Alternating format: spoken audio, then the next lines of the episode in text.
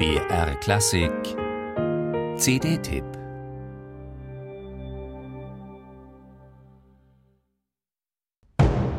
Am Anfang war das Chaos und ein paar krachende Trommelschläge. Ein genialer Coup des Komponisten, gleich mal das Publikum zu schocken.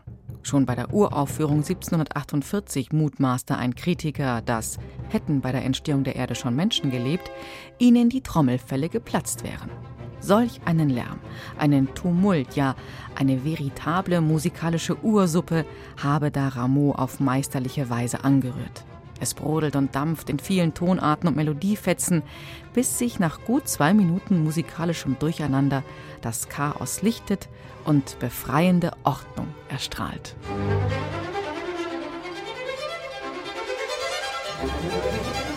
Erde, Wasser, Luft und Feuer.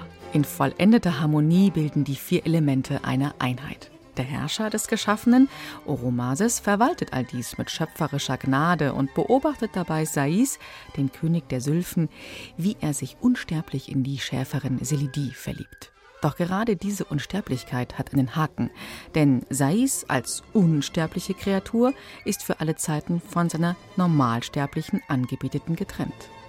Allein der Gott der Liebe, Amor, will dem Paar eine Chance geben und er legt ihm zahlreiche Prüfungen auf, um ihre rosaroten Gefühle zu testen.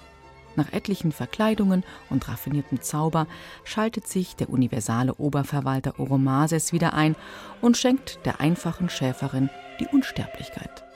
Bis ans Ende der Welt kann sie nun mit ihrem Sais glücklich werden.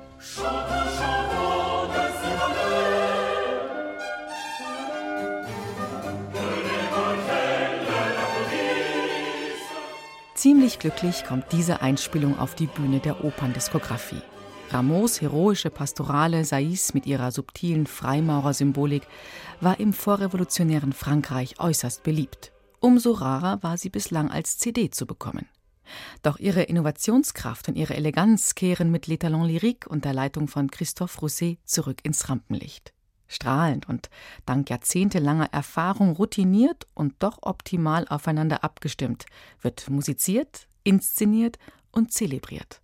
Dramatisch und in farbiger Üppigkeit entfaltet Rousset eine wahrlich barocke Ausdrucksvielfalt, die von der sprühenden Fantasie des Komponisten zeugt. Das ganz Große und das ganz Zarte, Intime prallen binnen Sekunden aufeinander.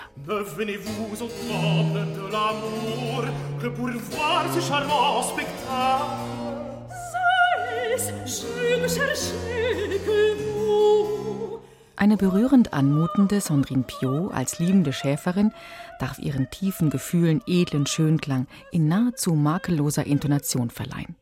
Sie hat den glühenderen Liebespart im Vergleich zu Julian Prégardien, der als kämpfender König Sais in den ausgesetzten Stimmungs- und Stimmlagen ein wenig zaghaft klingt.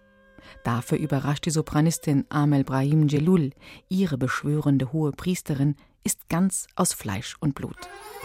Von dem formidablen Solistensektett einmal abgesehen, der gewiefte Rameau-Kenner Christophe Rousset hat mit dem barocken Spezialistenchor aus Belgien, dem Chœur de Chambre de Namur, wahrlich Brüder im Geiste gefunden, um Sais als Repertoire-Außenseiter auf drei CDs samt schmucken Booklet zu präsentieren.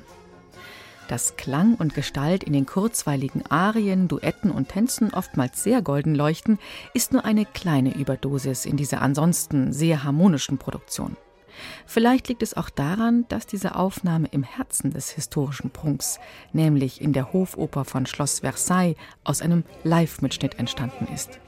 Angesichts von Rameaus eigener glanzvoller Karriere unter Ludwig XV.